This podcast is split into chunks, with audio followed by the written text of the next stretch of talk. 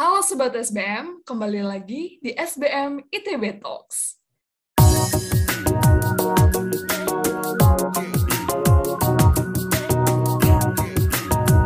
Hari ini akan ditemenin sama aku, Angela, dari Kewirausahaan 2022. Nah, di SBM ITB Talks kali ini, kita akan mengulik informasi yang menarik nih, berhubungan sama yang namanya sosial media dan juga persona unik kita. Nah, kita akan berbincang-bincang tentang topik ini bersama dengan pembicara kita yang sangat spesial hari ini.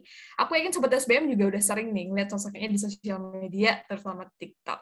Director of DIMS The Guy, dan beliau juga adalah seorang alumni dari MBA SBM ITB, dan co-founder dari Oxa Creative Digital Agency.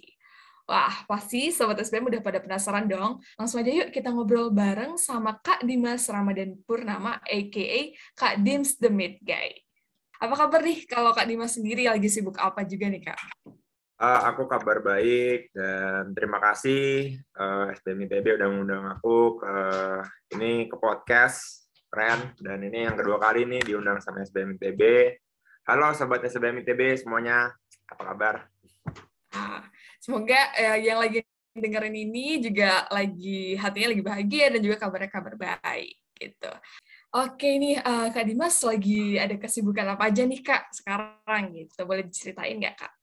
Iya, jadi uh, aku lagi sibuk uh, bangun steakhouse.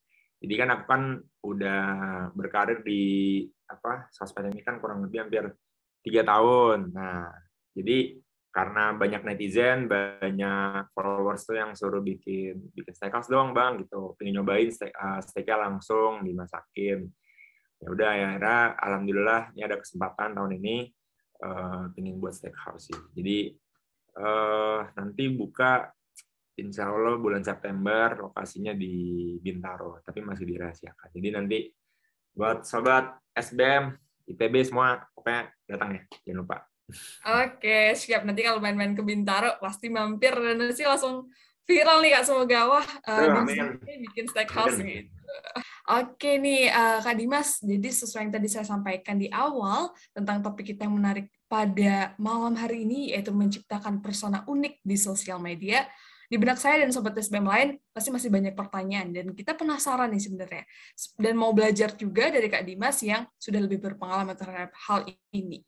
Nah, pengen tanya nih Kak, menurut pendapat Kak Dimas pribadi gitu, apa sih persona unik itu Kak menurut Kak Dimas? Ya, Uh, Oke, okay. jadi uh, menurutku persona unik. Yang pertama kita harus mampu menganalisa kita itu uh, bisa apa, keahlian kita apa, terus mungkin apa yang unik dari kita, hobi kita apa, atau mungkin uh, apa yang kita lakukan sehari-hari itu tuh uh, mungkin orang tuh belum tentu tahu gitu loh. Ini gimana sih caranya itu apa sih? Nah, jadi yang pertama itu kita harus fokus di situ dulu, kita kembangin diri kita sendiri. Habis itu kalau kita punya kita punya produk atau kita punya apa ya suatu uh, skill yang bisa tambahin juga uh, value-nya juga. Nah, di situ baru dapat uh, apa kata-kata persona unik. Karena kalau satu produk kita udah beda, kita sendiri beda, cara penyampaiannya beda, terus sesuatu yang baru yang kita hadirkan ke orang-orang itu unik dan memang itu kita bisa, kita mampu, kita bisa ngelakuin itu setiap hari, orang itu bakal uh, secara nggak langsung tuh ingat gitu, ingat oh ini dia yang biasa kayak gini, oh produknya kayak gini, oh dia biasa ngelakuin hal-hal kayak gini dan mungkin itu belum pernah dia lihat sebelumnya. Nah, habis itu ketika kita udah masuk di fase itu, uh, make sure kita harus uh, apa uh, membedakan antara kita sama orang lain dengan niche market itu. Jadi unik itu tergantung ya kita ngelakuin sehari-hari itu tuh udah yang tadi unik apa enggak. Kalau unik artinya itu hal yang baru atau kita mas, uh, buat market baru yang tadi niche market itu. Nah dengan kita sudah apa unik, kita punya value-nya, terus kita bisa menciptakan market baru dengan niche tadi, itu dengan gampang orang akan ingat dengan personal kita. Baru bisa dibilang personal kita unik. Tuh. Nah, mungkin pertanyaan selanjutnya, sebenarnya kalau dari Kak Dimas sendiri, apa sih yang Kak Dimas rasakan dari uh, Kak Dimas memiliki persona unik di sosial media? Manfaatnya apa aja sih Kak untuk Kak Dimas pribadi gitu? Oke, jadi kalau kita punya persona unik, yang tadi uh, dengan kita menciptakan market baru, jadi market itu either itu jasa atau produk apa pun yang kita punya kalau dalam hal konten uh, creator kan kalau aku kan jasanya kan berarti diriku kan aku sendiri terus aku uh, buat konten terus aku punya masa dan tadinya kan tuh masanya kan dia mereka mereka tuh juga nggak pernah ngelihat hal itu gitu loh. Ya, contoh ya tadi uh, apa uh, hal unik itu yang aku kerjakan setiap hari masak steak. Nah yang aku rasain karena pertamanya itu aku tes pasar sama lah kayak bisnis. Jadi tes pasar dulu ah iseng ah coba ini uh, suka masak steak, suka makan steak, kenapa nggak uh, gue edukasi gitu loh. Iseng-iseng buat video awalnya kayak gitu. Nah, ya udah tes pasar terus ada masanya, ada yang follow, nah baru tuh konsisten. Nah, yang aku rasain sih lebih mudah uh, kita besar, lebih cepat juga kita dikenal ketika kita punya persona unik. Nah, secara nggak langsung orang itu uh, ngobrol misalkan di luar ya di luar sana atau ngeliat konten lah sekelibat dia ngeliat daging tuh daging ya ini contohnya aku ya tuh orang udah tahu siapa sih yang biasa masak steak gitu tanpa kita harus uh, mendescribe siapa kita nah itu bagusnya punya persona unik mungkin ini kita spesifik uh, ngomongin soal persona unik uh, di dalam sosial media ya kak ya Nah, dari menurut Kak Dimas tuh tantangan tersendirinya apa sih Kak dalam menciptakan persona unik itu? di sosial media khususnya ya gitu. Oke, uh, kalau untuk tantangannya sendiri, uh, yang pertama ketika kita itu masuk ke dunia sosmed, itu kan kita pasti uh, udah tahu tuh plannya, terus apa yang kita mau buat uh, konten kan di sosial media, apa yang kita pingin pertontonkan atau kita pingin tarik followers seperti apa. Nah, itu kan banyak tuh uh, hal yang kita harus pertimbangkan. Nah, ketika kita mau masuk ke sosmed, itu cara kita mendapatkan persona unik, yang pertama kita harus riset. Jadi, misalkan simpelnya gini, kalau kita punya, oke okay lah, misalkan kita punya uh, hobi atau kita punya kemampuan untuk mereview barang, misalkan mereview barang gadget lah IT. Nah itu kita harus tahu dulu tuh Eh, di pasaran, di pasaran itu artinya yang sesama apa konten creator itu di sosmed, mereka gimana sih cara memasarkannya diri mereka atau ketika mereka memasarkan produk mereka gitu. Terus seberapa besar uh, besar followers mereka, impact mereka, terus apa value mereka sehingga orang tuh mau follow gitu. Dan kita harus menganalisa di setiap uh, apa uh, sosmed mau di mana pun itu karena setiap sosmed itu tuh beda dunia itu yang aku rasakan beda netizen juga beda hasilnya. Nah, behaviornya juga beda tuh antara antara sosmed lah. Jadi, again kalau kita mau masuk ke dunia sosmed menciptakan persona unik, itu riset paling penting. Terus yang yang paling penting uh, ciptain niche kalian sendiri. Artinya kalian harus menjadi persona yang sangat-sangat unik yang di mana uh, persona itu tuh belum pernah ada di sosmed. Oke, okay. Nah, uh, mungkin tadi kan udah banyak nih kayak tentang kayak dusnya apa aja nih harus kita lakukan gitu sarannya supaya bisa bikin personal unik di sosial media gitu. Nah, ada nggak menurut Kak Dimas hal-hal yang kalau bisa kita hindari gitu ketika kita uh, mungkin berkonten gitu di sosial media. Khususnya ini kan berhubungan sama persona gitu kan. Ada hal-hal yang mungkin uh, seharusnya kita hindari itu ada nggak menurut Kak Dimas ya? Oke, yang pertama uh, hindari menjadi orang lain.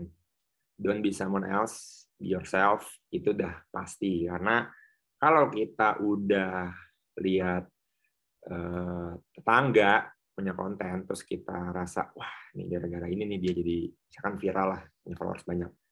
Itu nggak akan gede itu, aku jamin. Karena kalau kita ngikutin dia juga, itu kita hanya menjadi uh, seperti dia, tapi lebih kecil dan itu akan seterusnya karena pasti akan ada orang yang paling besar orang yang uh, orang yang duluan dan mereka memang yang udah punya apa uh, ekosistem tadi si followers mereka tuh udah tahu mereka.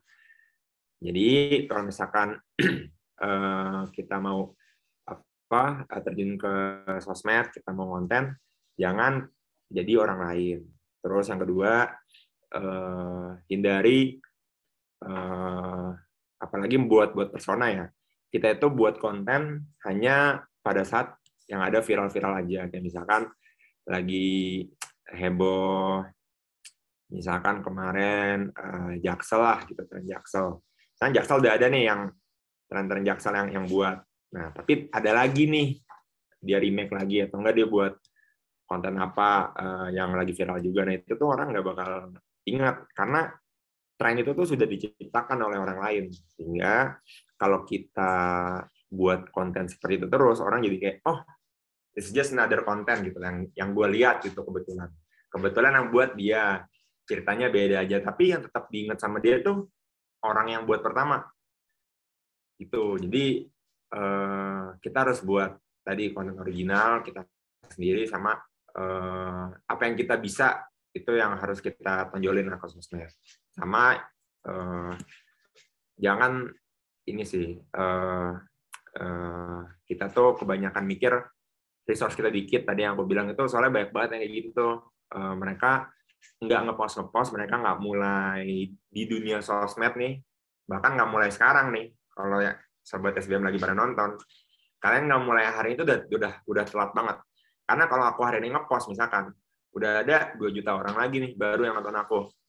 Nah kalian udah kelewat 2 juta itu tuh. Bayangin kan jadi secepat itu gitu loh. Jadi sosmed ini tuh juga dunia yang berbahaya. Kenapa? Karena uh, apa yang kita post itu orang itu tuh mostly bakal percaya apa yang dia nonton gitu. Jadi again uh, kita juga harus saring apa yang kita mau post ke sosmed. Itu harus yang positif, ya udah pasti. Edukatif lah gitu. Itu pasti orang ini kok bakal follow. Dan uh, terakhir jangan cepat putus asa. Ini banyak juga nih karena banyak juga uh, mereka yang baru mulai uh, sosmed itu mereka langsung fokus ke angka. Nah, aku tahu sosmed tuh is all about numbers.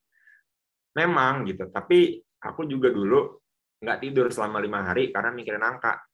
Sejam ngepost, kalau belum satu juta yang nonton, nggak akan ngomong sama orang.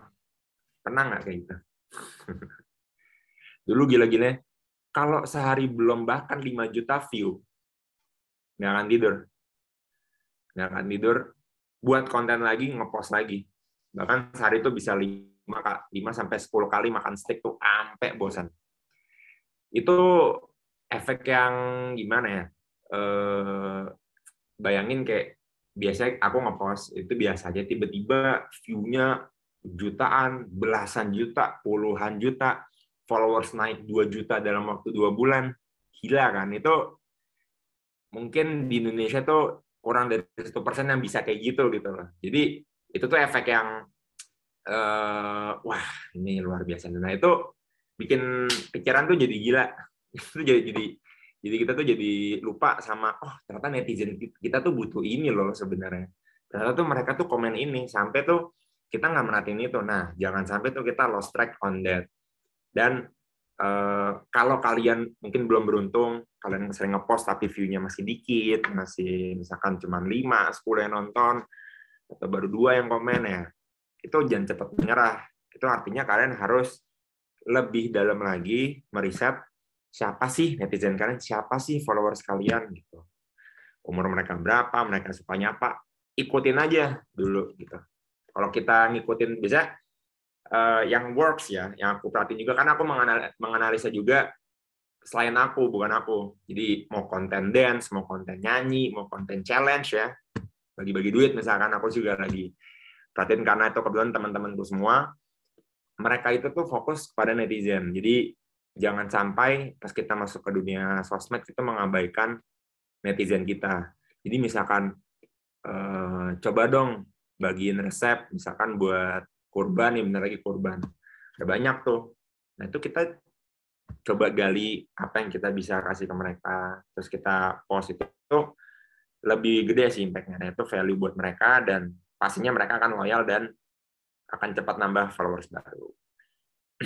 Thank you nih Kak Dimas dapat banyak banget uh, insight dari uh, pertanyaan barusan gitu ya. Jadi tentang apa aja yang uh, perlu kita hindari, terutama ketika kita mulai terjun ke sosial media untuk menghindari jadi orang lain gitu. Karena uh, setuju tadi yang uh, dibilang sama Kak Dimas kalau misalnya kita mencoba niru orang ya sama aja kita akan jadi diri dia tapi lebih kecil aja dari dia dan akan selalu seperti itu gitu. Terus kemudian tadi terakhir juga sosmed is not all about numbers Uh, menarik tadi cerita Kak Dimas bahwa ketika ada video yang nggak viral terus ternyata bikin kita bisa uh, apa ya jadi bertanya-tanya terus dan kadang-kadang malah bikin capek juga ya kayak karena kita cuma mikirin namanya angka tadi gitu. Wah menarik nih kak. Oke, uh, ada pesan-pesan terakhir nggak nih kak dari kak Dimas tadi kan kita dapat banyak insights gitu untuk sobat SBM mengenai persona unik di sosial media ini sendiri. Mungkin banyak yang baru gitu kan ya. Oke, jadi buat SB, uh, sobat SBM ITB sekali lagi Uh, kalau dari aku pribadi, aku bersyukur sih jadi alumni SBM ITB uh, Jakarta. Kenapa? Karena apa yang aku bisa bilang, apa yang aku bisa, apa yang aku raih sekarang itu mungkin uh, itu banyak pelajaran, banyak pengalaman aku dapat dari SBM juga.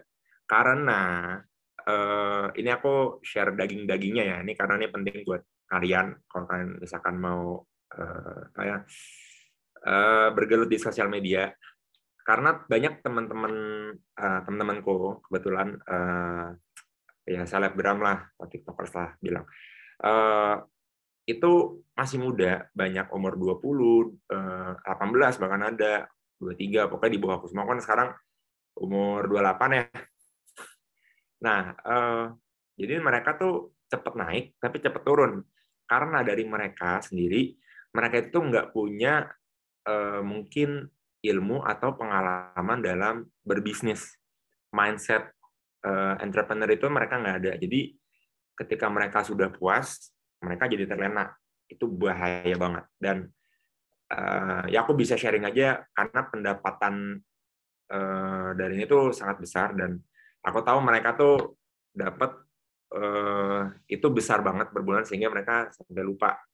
Mereka tuh baru mulai sebenarnya Nah, karena mereka itu sudah puas, terus mereka nggak tahu nih, wah ternyata gue cuma konten, terus gue dapat segini. Nah, mereka tuh mikirnya itu. Padahal kalau kita teliti lagi, yang tadi aku bilangin itu semua, yang mereka tuh nggak pikirkan gitu. Mereka nggak menganalisa, mereka hanya, ya udahlah, gue udah naik, gue malas-malasan. Gue konten suka-suka gue. Gue nggak menganalisa kompetitor. Nah, jadi itu kita harus uh, perhatiin ketika kita mulai konten belum besar itu kita udah harus uh, kritis. Jadi buat persona unik tadi gimana cara kita retain our customer itu yang diajarin di SBM ITB itu sebenarnya kunci sukses di sini. Aku bisa bilang kenapa aku bisa menang award kemarin uh, TikTok Award 2021 uh, uh, best content creator habis itu aku baru kemarin uh, dapat penghargaan uh, one of the best content creator in Asia kemarin. Uh, jadi itu karena aku punya uh, mindset dan aku punya skill yang aku dapat dari uh, pelajaran di SBM ITB karena banyak banget pelajaran di sana itu yang bikin kita itu tuh jadi mikir oh kok kita ngelakuin A atau kita mau ngelakuin sesuatu itu tuh kita banyak risetnya, banyak analisnya, banyak belajarnya dan sebelum kita mau mulai itu kita udah harus tes pasar dulu ya kan. Kalau diajarin startup kita misalkan suka sama baju nih, ah gue mau bikin bisnis baju ah itu nggak akan berjalan. Kita harus riset dulu apa yang beda dari sama lah persona unik mau kita bisnis produk mau kita bisnis eh, jasa atau kita jadi konten kreator tuh sama semua kalau aku bisa bilang jadi uh, jangan cepat puas. Zona nyaman itu tuh nggak pernah ada. Jadi kalau misalkan kalian, terutama ya aku selalu bilang nih ke timku juga, kebetulan aku juga punya tim, uh, timku juga masih muda-muda. Kalau kalian belum umur uh, di atas 30, di bawah 30, selama tangan sama kaki kita ini belum sakit, gas terus. Jadi oh bener banget nih ini pesan juga nih untuk sobat-sobat SBM yang masih kuliah terutama sekarang uh, ingat bahwa ilmu kita itu nanti mau kita mau lari ke mana pun akan tetap berguna dan sangat bermanfaat, jadi harus benar-benar dimaksimalkan dengan baik. Salah satunya yang berhasil memanfaatkan dengan baik adalah Kak Dimas ya. Dan selamat juga nih Kak untuk beberapa awards yang tadi udah uh, Kak Dimas sampaikan. Semoga selalu jadi best content creators ya Kak ke depannya. Gitu. Amin, amin. Wah, Sobat SBM, sayang banget nih uh, sesi kita harus berakhir hari ini. But don't worry, karena masih akan ada banyak episode-episode selanjutnya dengan topik dan pembicara yang tentunya nggak kalah kerennya. Jangan lupa untuk klik tombol like, comment, dan subscribe di channel YouTube SBM ITB, dan follow juga akun Spotify SBM ITB. Sampai jumpa di episode-episode berikutnya. SBM ITB, for, for the greater good.